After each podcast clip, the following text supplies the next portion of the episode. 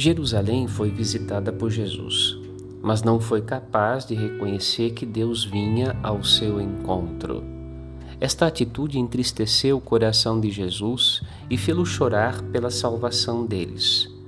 Para reconhecer a visita de Deus era necessário manter-se com os olhos abertos e guiados pelos mandamentos divinos, como fizeram promessa os judeus no tempo em que foram perseguidos tempos narrados no livro de Macabeus.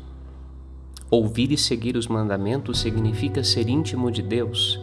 Isto deveria ser suficiente para que pudessem reconhecer em Jesus a visita de Deus, pois as obras de Cristo refletem e encarnam a fé judaica.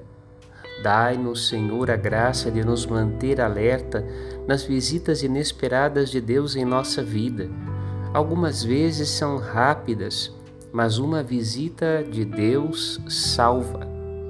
Padre Rodolfo